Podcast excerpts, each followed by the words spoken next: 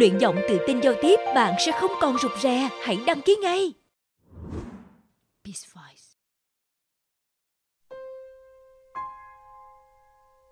Hẻm Radio xin trân trọng giới thiệu tiểu thuyết Hoàng Châu Công Chúa Nguyên tác Quỳnh Giao với sự tham gia diễn đọc của các diễn viên lồng tiếng Bình Nguyên, Kim Phụng, Thanh Trúc, Ngọc Sang, Quốc Thịnh, Khánh Ái, Gia Hân, Yến Tuyết, Tường Nghi, Ngọc Thiện, Xuân Liên, Trang Phùng, Thiên Hương, Thanh Hùng, Hoài Thanh, Minh Tuấn, Đông Viên, Trương Thoại, Nguyễn Đức cùng một số diễn viên khác. Thực hiện hậu kỳ Trung Tính, thiết kế hình ảnh Trần Nguyễn Minh Mẫn.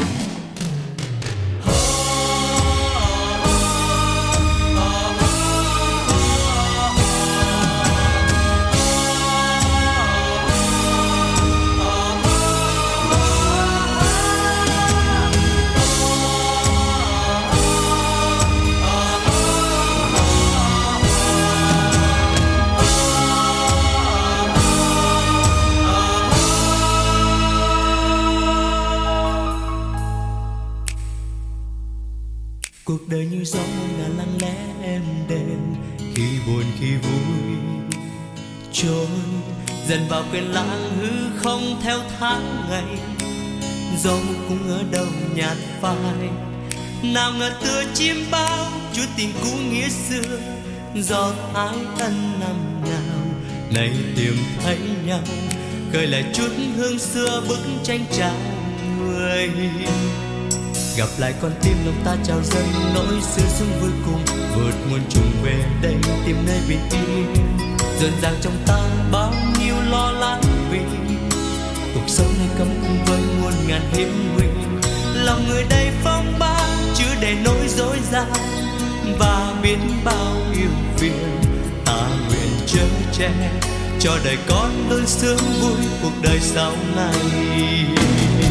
Cuộc tình năm xưa ta trao em như mây trôi theo chân trời, dù ta xa nhau chẳng đổi thay tình em lại có níu với làn môi anh mắt xưa ta cảm thấy tim đớn đau. Tình yêu như giấc chim bao, nồng nàn tình em trao cho ta như đôi chim nơi cuối trời.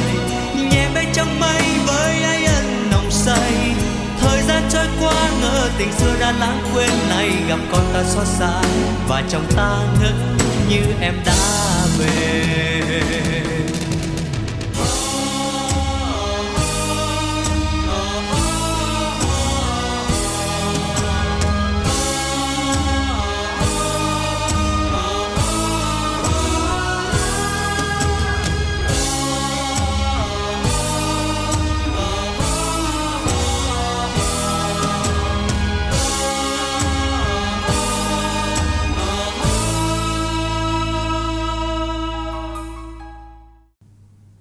Tiểu thuyết Hoàng Châu Công Chúa. Phần 1 Chương 6 Cái hôm ấy quả là một ngày trọng đại, Cờ qua bay phất phới Lễ nhạc đi đầu, Người ngựa hai bên, Vua Càn Long mặc lễ phục ngồi trong kiệu rồng, Chung quanh có Vĩnh Kỳ Và các hoàng tử khác quy dũng mở đường. Tiểu Yến Tử sắc phục lộng lẫy ngồi trên một kiệu lớn có mười mấy người khiêng, Cũng có thị vệ, Lính hậu bốn bên bảo vệ. Phía sau là đám quần thần nhà Thanh Tiểu Yến Tử chợt thấy mình quan trọng hẳn lên, quay phong quá nên rất đắc ý. Cứ mở màn kiệu qua, thò đầu ra ngoài để mình ngắm người và cũng để người ngắm mình. Hoàng thượng dạng tuế, dạng tuế, dạng dạng tuế. cấp cấp cấp thiên tuế, thiên tuế, thiên thiên tuế. Hoàng thượng dạng tuế, dạng tuế, dạng dạng tuế. cấp cấp thiên tuế, thiên tuế, thiên thiên tuế. Hoàng thượng dạng tuế, dạng Tiểu Yến Tử thấy mình được quan hô càng bị kích động, chưa bao giờ nàng thấy mình sang trọng như vậy. Trước kia sống đời tiền dân, đi ngoài đường có ai thèm để ý đến, bây giờ khác hẳn, dân chúng rạp người quan hô, quân chúng bỗng trở nên dễ thương vô cùng.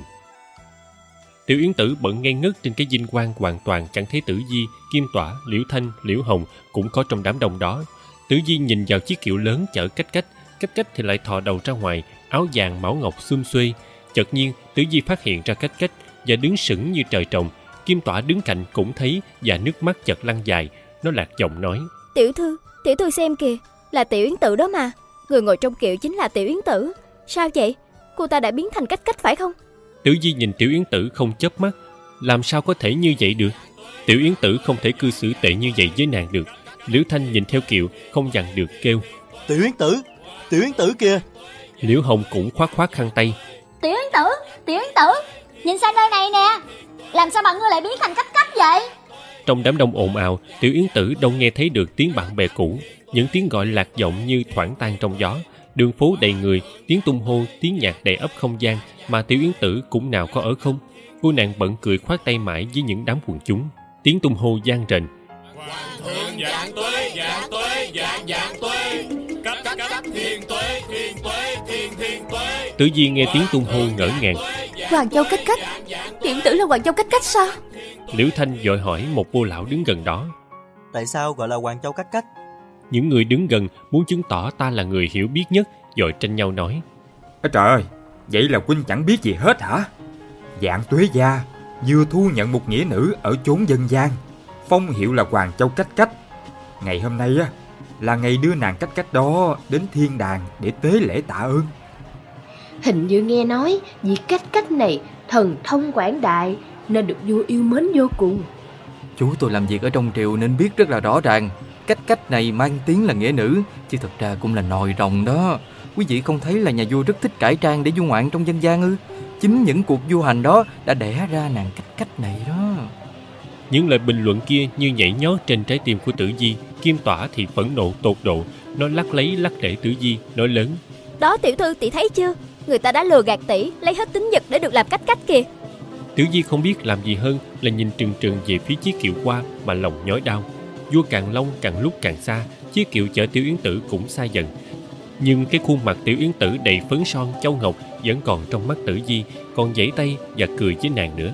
Hoàng thượng dạng tuế, dạng tuế, dạng dạng tuế. Cách cách cách thiên tuế, thiên tuế, thiên thiên tuế. Hoàng thượng dạng tuế, dạng tuế, dạng dạng tuế. Cách cách thiên tuế. Tiếng quan hô của quần chúng đầy nhóc trong tay, không những thế càng lúc càng to dần. Hoàng Châu cách cách, Hoàng Châu cách cách, hạt châu thất lạc này đã trở về với vua. Tử Di thấy tim đau thắt, nỗi đau vì bị lừa gạt như chưa từng có bao giờ. Sau kiệu qua là đoàn người ngựa, rồi ban nhạc, đoàn người ngựa kéo dài không dứt. Nhĩ Khang, Nhĩ Thái cũng có trong đoàn hộ tống, đang la hét binh sĩ. Quần chúng đang đứng xem quá đông Các ngươi phải cẩn thận tuần canh Coi chừng thích khách Dạ rõ. Lời của Nhĩ Khang như chọc thêm vào trái tim đang căng phồng vì đau tức của Tử Di đang đứng trong đám đông. Tử Di chợt chen ra phía trước và đuổi chạy về phía kiệu của Tiểu Yến Tử, vừa chạy vừa hét. Đó không phải là cách cách, đó là sự lừa gạt. Hoàng thượng, người đã bị lừa gạt rồi. Cô ta không phải là cách cách thật đâu. Tôi mới chính là cách cách đây. Tiểu Yến Tử, sao ngươi lại xấu xa như vậy chứ? Chúng ta không phải là kết nghĩa tỷ muội rồi sao? Tại sao ngươi lại lừa dối ta? Sao ngươi lại có thể đối xử với ta như vậy chứ? Hành động của Tử Di làm quần chúng náo động lên, đội quân hộ tống cũng rối lên. Nhĩ Khang nghe ồn, vội vã phóng ngựa đến, thấy có một cô gái xinh đẹp lại la hét như kẻ điên nên ra lệnh cho binh sĩ.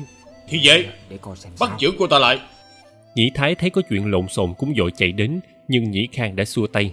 Nhĩ Thái Ngươi hãy lo bảo vệ cho hoàng thượng và các cát đi Đừng để cho họ bị những người đó quấy rầy Ở đây có ta lo được rồi Dân Nhĩ Khái vội kéo thêm một số đám binh sĩ để tăng cường bảo vệ cho đội bảo vệ vua Càn Long và Cách Cách. Vua và Tiểu Yến Tử vẫn cười, vẫn khoát tay với đám đông chào đón mà không hề biết chuyện gì đã xảy ra đằng sau. Ở đây, Tử Di bị quân binh bao vây và giữ chặt. Tử Di vẫn tiếp tục dùng dãy la hét.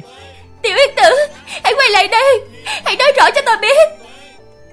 Tại sao ta một lòng một dạ phơi bày hết mọi chuyện cho ngươi biết, để rồi ngươi lại cư xử với ta như vậy chứ? Ngươi đã mạo nhận ta để làm cách cách, còn ta thì sao? Ta phải làm sao bây giờ? Quay qua đám binh sĩ đang giữ chặt tay mình, Tử Di gian xin. Đừng bắt tôi, hãy cho tôi gặp cách cách kia đi. Tôi muốn hỏi cho ra lẽ. Tôi muốn gặp hoàng thượng, tôi cần gặp hoàng thượng. Nhĩ Khang thì chẳng biết gì, chỉ thấy kẻ quấy phá đoàn diễu hành nên hét. Cô là ai? Từ đâu tới? Mà dám phá rối cuộc chi hành của vua. Binh sĩ đâu? Rối cô ta lại. Dạ. Thế là Tử Di bị lôi đi, Kim Tỏa thấy vậy vội vã chạy theo, vừa chạy vừa gọi. Tiểu thư Tiểu thư. Liễu Thanh Liễu Hồng thấy vậy cũng xông tới. Tử Phi Đừng chống trả nữa hãy quay lại đây Trong khi dân chúng thì hiếu kỳ Nên thấy đông là cứ tràn đến xem Làm đám quan quân phải mệt nhọc ngăn cản Đến nỗi nóng. Tử Di bị bọn lính bắt dãy dùng kêu la thảm thiết. Hoàng thượng! Hoàng thượng! Người đã nhìn lầm người rồi. Người đã bị gạt rồi. Nhĩ Khang thấy Tử Di cứ la hét Mà càng la hét thì dân chúng bu lại càng đông Sợ làm kinh động vua Càng Long Nên nói lớn. Các ngươi mau giải cô ta đi Không để cô ta làm kinh động tới hoàng thượng và các các Cùng lúc đó Liễu Thanh và Liễu Hồng nhảy vào giải dây cho Tử Di. Hai người vừa gạt tay binh sĩ vừa hét. Hãy buông cô ấy ra mau lên Cô ta vô tội mà. Nhĩ Khang thấy chuyện xé to Vừa tức giận Trong ngày vua của hoàng thượng không thể để quấy rầy Nên hạ lệnh cho các võ tướng. Hạ sập hãng đâu? Bắt hết bọn chúng lại. Dạ. Thế là một đại hán cao lớn cùng mấy tên cao thủ khác nữa nhảy vào, họ dây kính Liễu Thanh và Liễu Hồng lại. Tử Di bị đám thị vệ kéo xích đi trong nỗi tuyệt vọng tận cùng. Tử Di vẫn hét. Hoàng thượng, chiếc quạt kia là của con. Yên Vũ Đồ cũng là của con. Hà Vũ Hà là mẹ ruột của con. Nhĩ Khang đứng đó, bất chợt nghe vậy giật mình. Cô gái nào, tại sao lại biết chiếc quạt, biết Yên Vũ Đồ và biết cả tên của Tiểu Yến Tử và Hà Vũ Hạ? Vậy là thế nào? Lai lịch ra sao? Bất giác chàng nhìn về phía cô gái. Cùng lúc đó, đám thị dậy thấy Tử Di cứ la hét nên bực dọc ra tay. Một đấm rồi một đá, Tử Di ngã nhào xuống đất, máu chảy ra miệng. Nhĩ Khang vội nhảy xuống ngựa, chụp lấy tay thị vệ. Dừng tay, không được đánh. Tên thị vệ dừng tay ngạc nhiên nhìn Nhĩ Khang. Lúc đó, Tử Di ngước mắt nhìn lên, vết thương trên mặt trĩ máu, nhưng đôi mắt nàng vẫn sáng. Nàng nhìn Nhĩ Khang với ánh mắt gian xin. Xin ông hãy nói giúp tôi với hoàng thượng là Sao mưa sang đồng châu trên lá Nắng ấm ban mai rạng bóng thành Bài thơ đó là hoàng thượng viết cho Hạ Vũ. Hà Chỉ nói đến đây là tử di ngất xỉu dưới chân Nhĩ Khang. Nhĩ Khang giật mình vì chàng biết rõ đó là câu thơ của hoàng đế, nhưng cô gái này là ai mà cũng biết như vậy. Ngay lúc đó kim tỏa cũng vừa đến, nhìn thấy tử di nằm dưới đất, nó tưởng là tử di đã bị đánh chết, đau khổ ôm lấy chủ khóc hòa lên tiểu thư ơi tiểu thư. Tiểu thư chết rồi sao? Tiểu thư bà chết là có tội với phu nhân. Nếu sớm biết sẽ có chuyện này. Chúng ta thà ở lại tới nam còn hơn là đến nơi này. Lời của kim tỏa càng khiến cho nhĩ khang biết hẳn có một điều gì đó không ổn. Tiểu thư bà rồi tế nam. Thế này là thế nào?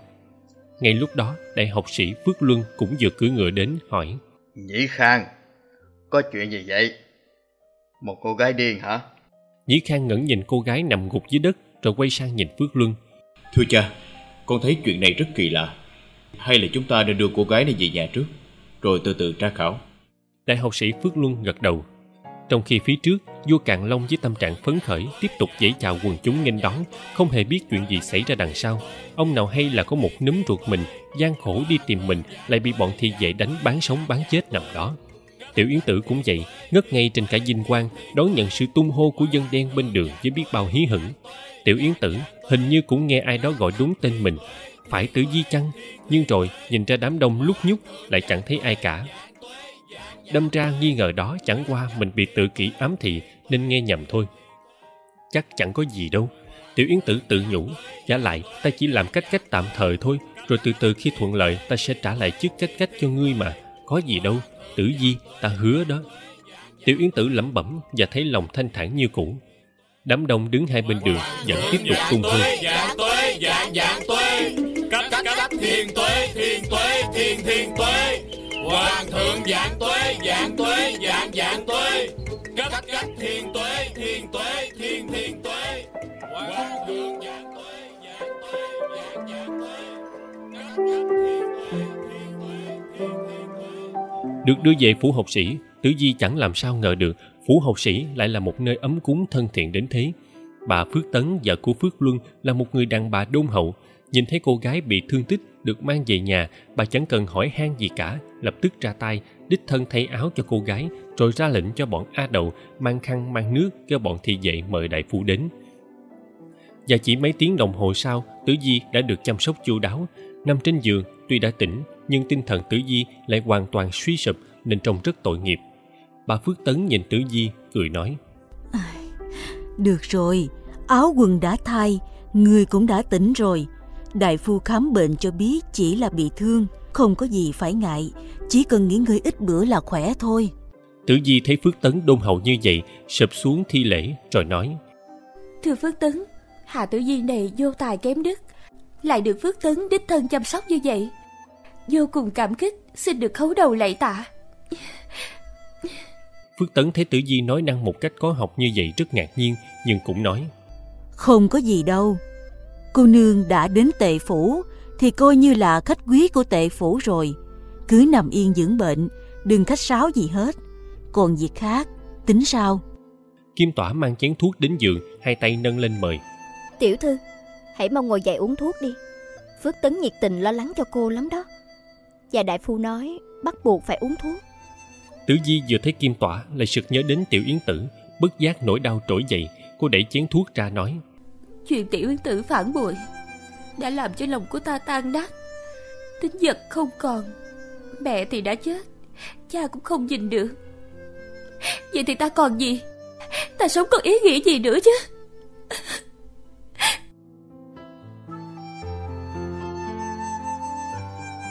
Kim Tỏa sợ hãi khuyên.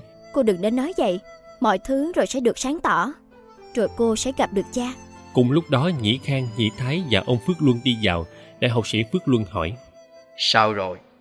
Cô ấy đã khỏe chưa? Kim Tỏa đáp. Dạ, đã đỡ rồi.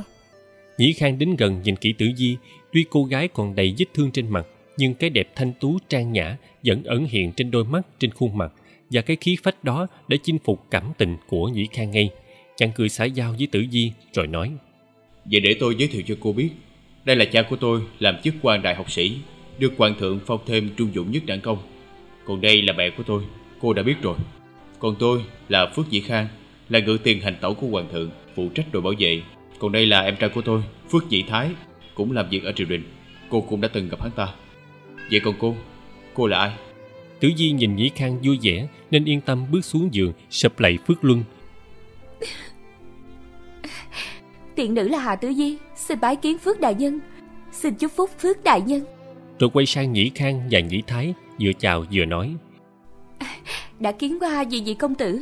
Lối hành lễ của Tử Di làm ông Phước Luân giật mình, ông vội đỡ Tử Di dậy. Cô nương không cần đa lễ. Hôm nay nhiễu loạn thánh giá như vậy, không biết có quan tình gì hay không? Tử Di xúc động nói. Chuyện này rất dài. Thì cô nương cứ nói ra đi, không cần phải ngại. Tử Di suy nghĩ rồi đưa mắt nhìn quanh, Nhĩ Khang hiểu ý, quay sang khoát tay với bọn tỳ nữ. Đám tỳ nữ vừa đi ra ngoài, Nhĩ Khang cẩn thận khép cửa. Phước Luân, Nhĩ Khang, Nhĩ Thái và bà Phước Tấn chăm chú nhìn Tử Di chờ đợi. Tử Di bắt đầu kể. Tiện nữ họ Hạ tên là Tử Di. Có mẹ lại Hạ Vũ Hạ, sống bên bờ hồ Đại Minh ở Tế Nam. Từ nhỏ tiện nữ đã biết mình khác hẳn với đứa trẻ chung quanh. Tiện nữ không có cha. Và mỗi lần hỏi mẹ cha con đâu là chỉ thấy mẹ gạt nước mắt hoặc lảng tránh sang chuyện khác.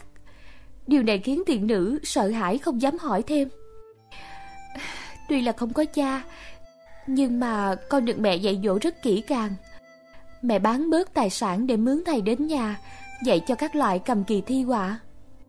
Đến năm 12 tuổi, được mẹ nhờ thầy dạy cho cả tiếng Mãn Châu. Nhưng mà đến năm rồi, thì mẹ lại bệnh nặng, biết là khó qua khỏi, mới kêu lại và nói cho biết. Cha con chính là hoàng thượng đương triều. Mọi người nhìn Tử Di, gian phòng yên lặng như tờ. Tử Di lại tiếp. Trước khi mẹ qua đời, người có trao lại cho tiền nữ hai tính vật của cha. Một là chiếc quạt xếp, trên đó có bài thơ của hoàng thượng đích thân viết. Và một là bức tranh yên vũ đồ. Nói là tiền nữ phải mang những thứ này đến Bắc Kinh, tìm hoàng thượng. Mẹ cứ dặn đi dặn lại hai ba lần như vậy. Sau khi chung cất mẹ xong, tiền nữ bán hết gia sản, dẫn A Hoàng là kim tỏa đến Bắc Kinh. Nhưng không ngờ đến đây rồi thì mới biết được là hoàng cung lúc nào cũng canh phòng nghiêm ngặt. Muốn gặp được hoàng thượng nào phải là chuyện dễ dàng gì. Vậy là tiện nữ sống lưu lạc ở Bắc Kinh, ngày ngày vẫn tìm cách gặp hoàng thượng. Và trong lúc tưởng là cùng đường, thì gặp một người con gái có vẻ đầy nghĩa khí. Đó chính là Tiểu Yến Tử. Vậy là kết thân ngay, và tiện nữ dọn vào diện nhà nghèo ở xóm đuôi chó, để ở chung với Tiểu Yến Tử. Tình cảm mỗi lúc mỗi khăng khích, nên tiện nữ và cô ta đã kết nghĩa tỉ muội. Nhĩ Khang thắc mắc. Khoan đã, cô và Tiểu Yến Tử chỉ là tỷ muội kết giao với nhau. Tại sao Tiểu Yến Tử cùng họ với cô? Tiểu Yến Tử là người không cha không mẹ, làm gì có họ chứ? Cô ta sinh ngày nào cũng không biết. Có điều, khi kết nghĩa vì muốn được làm tỷ, nên mới tự nhận là sinh trước tiền nữ một ngày. Tức là ngày mùng 1 tháng 8. Vì cô ta không có họ, nên tiện nữ tội nghiệp, mới kêu cô ta hãy nhận họ hạ như mình. Mọi người như hiểu ra. Chuyện của hạ cô nương, tôi đã rõ.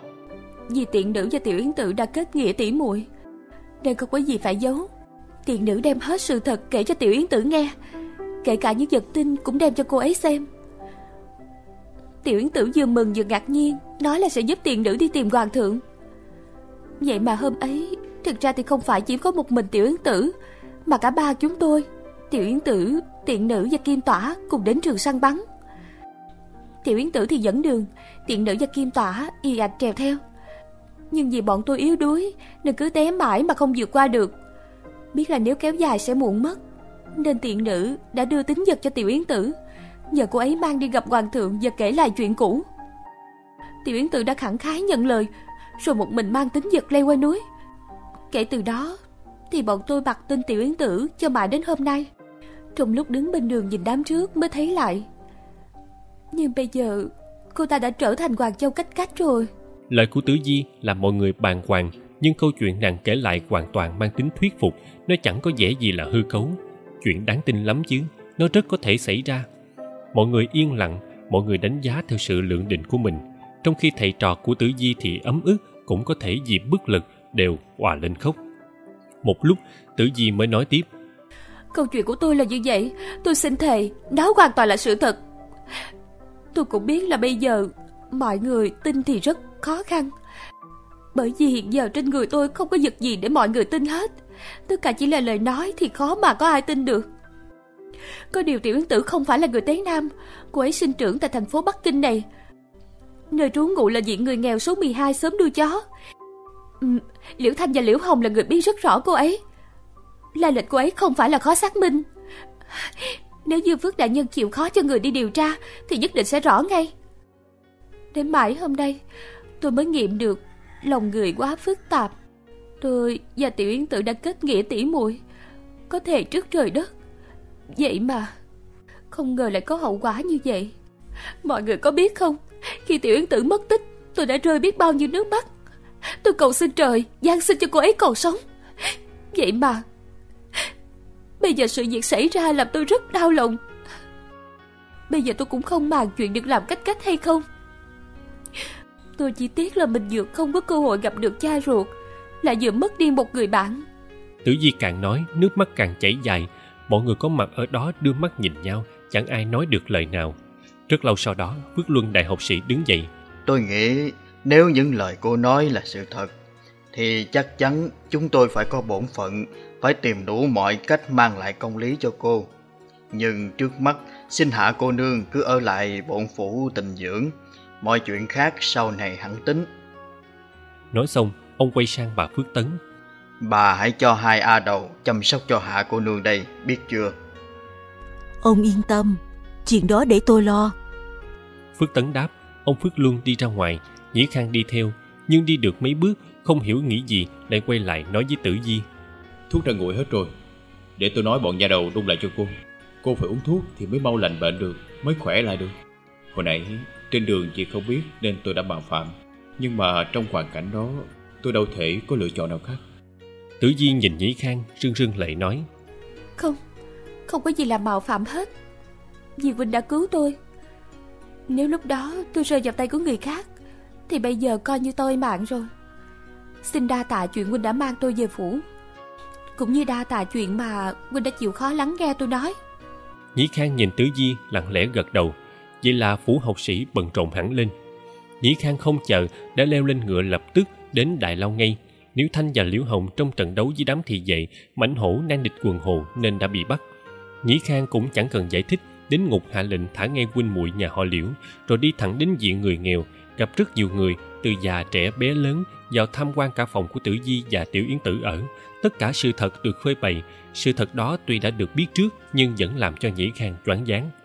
Tử Di mới là cách cách thật, còn Tiểu Yến Tử chỉ là cách cách giả mà thôi. Nhĩ Khang thật không ngờ Tiểu Yến Tử lại to gan như vậy, dám mạo nhận cách cách.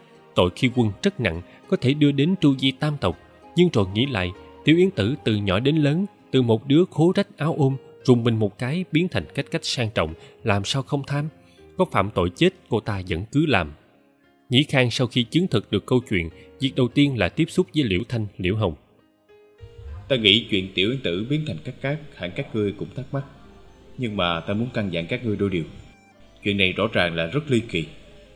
Việc khi cô ấy đến trường săn bắn rồi bị hoàng thượng bắt mang vào cung, sau đó đột nhiên biến thành các cát. Hmm. Chuyện này thật ra tiểu yến tử chỉ là ăn may thôi. Ta đồng ý là trong chuyện này có nhiều điểm kỳ lạ. Có điều, tạm thời các ngươi hãy kín miệng lại, đừng để cho mọi người biết chuyện này. Kẻo mang họa vào thân. Liễu Thanh bất bình. Cái gì mà quả vào thân? Cô ta dù giờ là cách cách hay là gì cũng mặc. Nhưng bản chất con người đâu thay đổi. Xem đó, Tôn Ngộ Không dù có đủ phép biến hóa, nhưng cũng có thay đổi được cốt khỉ đâu. Nhĩ Khang nghiêm mặt. Nhưng bây giờ cô ta có tiền hô hậu ủng, được vua phong cho chức tước thương yêu. Cô ta bây giờ đã hoàn toàn khác xưa rồi. Cành vàng lá ngọc chứ không còn là bụi đời nữa. Vì lẽ đó, đến tôi cũng không dám gọi đích danh của cô ta, chứ đừng nói các người. Nên các người phải cẩn thận một chút. Bằng không lại gặp nạn như hôm giờ gục. Mà nếu lần này bị bắt nữa thì tội sẽ nặng khó lường được đó. Liễu Thanh nghe vẫn có vẻ bức phục, còn Liễu Hồng thì sợ hãi gật đầu. Dạ dạ chúng tôi biết rồi, từ đây về sau sẽ chẳng nói chuyện tiễn tử nữa. Nhĩ Khang nhìn hai người. Vậy thì tốt. Còn riêng về Hạ cô nương thì tạm thời cô ấy ở lại trong phủ của ta. Không biết chừng nào cô ấy mới về. Ta nói để mấy người biết mà đừng có thắc mắc. Nói xong, Nhĩ Khang lấy trong người ra một nén bạc đặt lên bàn. Đây là món quà Hạ cô nương gửi lại cho tất cả các ngươi ở viện này. Hãy chia nhau cùng sắm sửa cái ăn cái mặc. Liễu Thanh nghi ngờ nhìn Nhĩ Khang, nhưng biết anh chàng này là người có quyền có thế nên chẳng muốn gây rắc rối, chỉ nói. Thế này thì chẳng phải nói một mình tiểu yến tử làm cách cách, mà cả tử di cũng biến thành phượng hoàng. Chúng ta những người ở diện nhà nghèo này, tốt hơn chẳng nên thắc mắc gì cả. Hãy xem như tiểu yến tử và tử di không có một mối quan hệ gì với mình nữa thì tốt hơn. Nhĩ Khang trở về phủ học sĩ, đem tất cả những điều mình đã nghe thấy kể lại, làm cả nhà càng kinh ngạc hơn, vậy là sự thật đã sáng tỏ. Nhưng Nhĩ Thái vì có nhiều cảm tình với Tiểu Yến Tử nên vẫn cố chấp không tin. Một người con gái hồn nhiên bướng bỉnh như vậy làm sao có thể làm chuyện động trời bán đứng cả tỷ muội kết nghĩa của mình rồi giả danh để được làm cách cách. Vì vậy Nhĩ Thái cứ lắc đầu bảo Không thể nào như vậy được. Cái cô quàng Châu cách cách kia ngây thơ, trực tính thì không phải là hạng người quỷ quyệt. Mấy người không biết cô ấy rất phóng khoáng, không chấp nhất lễ nghi của triều đình. Thích gì nói nấy, chẳng thèm để ý đến đều cấm kỵ. Mấy hôm trước, bọn tôi gặp nàng trong người hoa viên. Cô ấy còn bay rượu ra uống với bọn này mà chẳng khác gì một trang nam tử. Một người dễ thương lại đầy nam tính như vậy, làm sao có thể lưu manh dối trá để làm chuyện phản bội khó tha thứ được chứ? Nhĩ Khang bực dọc. Ngươi tin hay không thì tùy ngươi, nhưng sự thật vẫn là sự thật. Các các giả thì đang ở trong cung, còn các các thật thì ở ngoài. Chuyện này đúng là ông trời đã sắp xếp lầm lẫn hết rồi. Bà Phước Tấn trầm ngâm suy nghĩ, chợt thấy lo lắng. Nhưng như vậy cũng không được. Bởi vì nghe nói Hoàng thượng rất yêu thích Hoàng Châu Cách Cách. Bây giờ chuyện tế thần tạ ơn cũng đã cử hành, tức là đã công bố cho thiên hạ biết. Nếu bây giờ mà phát hiện cách cách chỉ là giả thôi thì thế diện triều đình sẽ ra sao đây? Rồi đây sẽ có một số người bị liên lụy. Người đầu tiên có thể là lệnh phi, người đang bị hoàng hậu ganh tị gay gắt. Ông Phước Luân nghe nói gật đầu. Phu nhân, những điều nàng nói ta đều đã nghĩ đến. Nhĩ Khang nhìn cha mẹ. Như vậy ý của cha là... Phước Luân nhìn con trai. Bất luận thế nào, chúng ta phải gác chuyện này qua một bên để hạ cô nương ở lại trong phủ, để tránh những lời đàm tiếu đồn ra bên ngoài. Chuyện cách cách thật giả, tạm thời chỉ có chúng ta biết, không được tiết lộ ra. Nhĩ Khang ngạc nhiên. Có nghĩa là chúng ta sẽ không làm gì hết. Chúng ta đã biết được sự thật và vẫn để cho các các giả hưởng vinh qua. Còn các các thật thì như vậy thật là bất công. Con thấy tốt nhất là nên báo cho hoàng thượng biết. Ông Phước Luân xua tay. Chuyện quan trọng như vậy còn không nên gấp gáp. Con đừng quên, gia đình mình có quan hệ với lệnh phi, mà gió thổi thì biển động. Tai họa chắc chắn cũng dạ lây sang mình. Như vậy chẳng lẽ để thân thế của Tử Di bị dù che mãi mãi sao? Với lại sau này nếu hoàng thượng mà phát hiện mình bị lừa gạt thì lúc đó tội của lệnh phi còn nặng hơn. Ông Phước Luân lắc đầu. Hoàng thượng chưa hẳn là nguy hiểm, mà người khác phát hiện còn nguy hiểm hơn. Chắc còn biết ta ám chỉ ai rồi chứ. Vì vậy, cẩn thận thì hơn. Mà cái cô nàng Hoàng Châu cách cách này cũng lạ, suốt ngày chỉ cười đùa, chẳng hề thắc mắc gì hết. Thôi thì ta khoan động binh, nguy hiểm cho mọi người. Nhĩ Thái chen vào. Cách cách là người rất vui tánh, nhưng sự an vui đó chưa hẳn tồn tại mãi. Nếu bị phát hiện là chắc sẽ quậy tứ tung. Vì vậy con thấy tốt nhất là không nên dội nói ra, để con chờ một dịp nào đó đưa ngũ ca đến đây, cho huynh ấy thấy tử di, rồi từ từ tiết lộ, được không? Ông Phước Luân gật đầu. Nhị thái nói đúng, các người cần nhớ là hoàng thượng vẫn là trên hết. Dù có sai, vẫn là không sai. Người mà hoàng thượng ưa thích, thì dù không phải là cách cách, thì vẫn là cách cách. Ta không có ý che đậy sự thật, cũng không cần lập công, chỉ mong mình không bị ghép tội. Vì vậy, các con nếu có rảnh cứ đi vào cung, dò la thử xem nếu có thể tiếp xúc với tiểu yến tử, nói xa gần cho cô ấy biết cái tên tử di, xem cô ta phản ứng thế nào. Nhĩ Thái gật đầu. Dân. Ông Phước Luân nghiêm nghị quay nhìn Nhĩ Khang. Trong nhà có một hạ tử di, đó là bí mật, là phước hay họa còn chưa biết. Vì vậy ta mong các con làm gì cũng phải kính miệng một chút biết không? Nhĩ Khang tuy thấy làm như vậy là không phải với tử di, nhưng Nhĩ Khang thông minh biết phán đoán những điều cha chàng nghĩ đều có cái lý của nó. Chuyện này nếu hành động không tế nhị có thể gây họa cho cả hai. Sống với vua như sống với cọp, phải biết tùy nghi mà ứng biến. Nhĩ Khang gật đầu với cha. Dạ, con biết rồi. Con sẽ cẩn thận hơn để không gây họa cho gia đình. Nhĩ Khang nói thế nhưng lòng rất buồn, tội cho tử di chứ. Đêm, êm ả bình yên, tử di ngồi cạnh bàn, bàn tay nâng đàn vào một khúc nhạc rồi khẽ hát.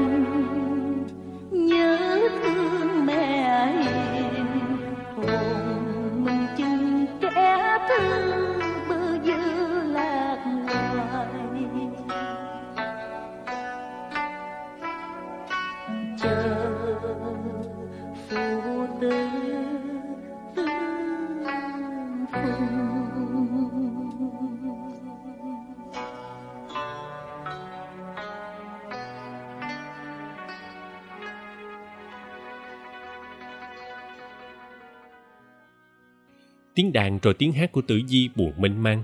Có tiếng gõ cửa kim tọa bước ra mở thì đã thấy nhĩ khang với chén thuốc trên tay đứng đó từ bao giờ. Tiếng đàn thật sự rất hay mà lời hát cũng hay không kém. Lời khen của nhĩ khang làm tử di đỏ mặt. À, xin lỗi phước công tử. Ờ tại tôi thấy cây đàn treo trên vách. Buồn quá nên trộm xuống khải chơi chứ không có gì đâu. Rồi nhìn thấy nhĩ khang bưng thuốc tử di vội chạy đến nói Thật là làm phiền công tử Sao công tử lại tự mình làm chuyện này chứ Nếu cô nương sợ làm phiền tôi Thì cô nương phải uống cạn chén thuốc này Kim Tỏa vội đỡ lấy chén thuốc trên tay Nhĩ Khang đưa cho Tử Di. Nhĩ Khang hỏi. Những vết thương trên người của cô còn đau lắm không? Lời chăm sóc của Nhĩ Khang làm Tử Di lúng túng. Ừ, đã đỡ nhiều lắm rồi. Đa tạ huynh. Cô không cần phải đa tạ ta. Nghĩ đến chuyện hôm ấy làm cô bị thương, lòng ta ấy nấy vô cùng. Và nhìn thẳng vào mắt Tử Di, Nhĩ Khang tiếp. Ta đã đến viện người nghèo để gặp Liễu Hồng, Liễu Thanh rồi. Tử Di giật mình. Như vậy, kết luận của huynh là sao?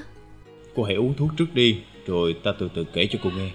Tử Di nghe vậy, vội vã bưng chén thuốc lên uống. Vừa đặt chén thuốc xuống là nhìn Nhĩ Khang dò hỏi. Lúc cô vừa trình bày xong, tôi tin ngay đó là sự thật. Và sau đấy tôi gặp Liễu Thanh, Liễu Hồng thì tôi càng xác nhận sự việc này hơn. Nhưng mà bây giờ chuyện đã diễn biến một cách vô cùng phức tạp. Bởi vì cô thì chẳng có vật làm tin Chỉ có lời nói không. Nếu mà bây giờ tiểu yến tử khăng khăng cô ta là cái cát thật Thì cô hoàn toàn đối lý. Giả lại Nếu hoàng thượng tin lời của tiểu yến tử Thì xem như cô đã cầm chắc cái chết trong tay Vì tội mạo nhận hoàng thân. Nhưng nếu hoàng thượng không tin Thì sao huynh mới nghe đã tin chứ? Nhĩ Khang thành thật nói. Sự tin tưởng phần lớn là do trực giác Bởi vì cô đã thuyết phục tôi Tôi tin cô. Tử Di ngỡ ngàng một chút. Câu chuyện của tôi và những người tôi dẫn chứng Đều không có tác dụng gì sao? Đúng. Vì Liễu Thanh, Liễu Hồng Và những người ở trong diện nghèo kia Biết đâu đã tư thông với nhau Cấu kết lẫn nhau Bọn họ thấy tiểu ấn tử trở thành các cát một cách dễ dàng như vậy Nên đã qua mắt Và xếp đặt ra câu chuyện này. Kim Tỏa đứng gần đó bất bình. Thật vô lý. Phước Đại Thiếu Gia Người định du quan giá quà cho tiểu thư tôi sao? Nhĩ Khang nói. Cô Kim Tỏa đừng nổi nóng đây chỉ là giả thuyết của tôi, Nhưng mà khả năng để người ta kết luận như vậy là rất lớn. Hoàng thượng dù gì cũng là hoàng thượng. Cha tôi đã từng nói một câu mà tôi thấy rất đúng. Đó là, Hoàng thượng có sai thì cũng không sao, Bởi vì ông ấy là đấng tối cao tối thượng. Chẳng có ai đúng hơn ông ấy. Nên chuyện ông ấy nhận Tiểu Yến Tử là con ruột của mình, Thì Tiểu Yến Tử đích thực là máu mủ của ông ta. Bây giờ chợt đột nhiên xuất hiện ra một hạ tử chi. Nếu nghi ngờ hay phủ nhận cô, Thì sự việc sẽ thế nào? Hậu quả chắc hẳn là rất ghê gớm vì vậy chúng tôi không dám cho cô lộ diện ngay bây giờ Trừ phi tôi nắm chắc phần đúng. Đó cũng là cách đảm bảo sự an toàn cho cô. Tử Di nghe vậy hoàn toàn tuyệt vọng. Vậy là dù tôi có miệng cũng không thốt nên lời sao? Cũng không hẳn là như vậy. Cả nhà tôi người người đều nghĩ đến việc của cô. Bây giờ chỉ xin cô tạm thời kiên nhẫn Đừng có hành động nông nổi. Trong thời gian đó chúng tôi sẽ đi vào cung Tìm cách tiếp xúc với tiểu yên tử Là người duy nhất có thể giải quan cho cô Tử Di ngã người dựa vào ghế, chán nản. Cô ấy bây giờ thành cách cách rồi. Đã được lương voi, thì dạ gì mà nhảy xuống để người khác cưỡi chứ. Nhĩ Khang suy nghĩ, gật đầu. Cũng có thể là như vậy. Lời của Nhĩ Khang làm Tử Di tuyệt vọng thêm. Nghĩ đến Tiểu Yến Tử, người bạn kết nghĩa đầy nghĩa khí ngày nào, tại sao lại dễ thay đổi vậy? Tử Di kêu lên, Tiểu Yến Tử ơi, Tiểu Yến Tử, sao ngươi có thể làm cái chuyện đổi trắng thay đen như vậy được chứ?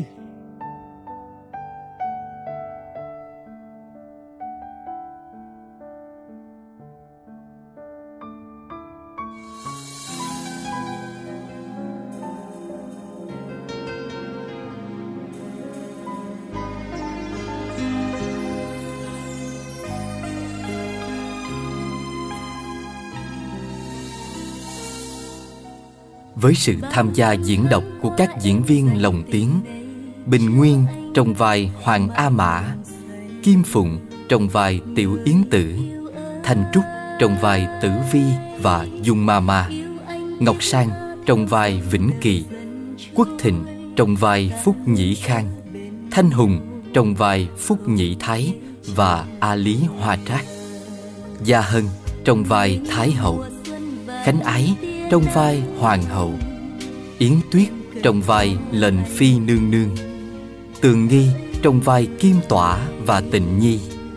Ngọc Thiền trong vai Mông Đan. Xuân Liên trong vai Công chúa Trại Á và Hàm Hương. Đông Viên trong vai Liễu Thanh. Trang Phùng trong vai Liễu Hồng. Thiên Hương trong vai Phúc Tấn. Hoài Thanh trong vai Phúc Luân. Minh Tuấn, Trương Thoại Nguyễn Đức trong vai các quan đại thần và một số nhân vật quần chúng khác.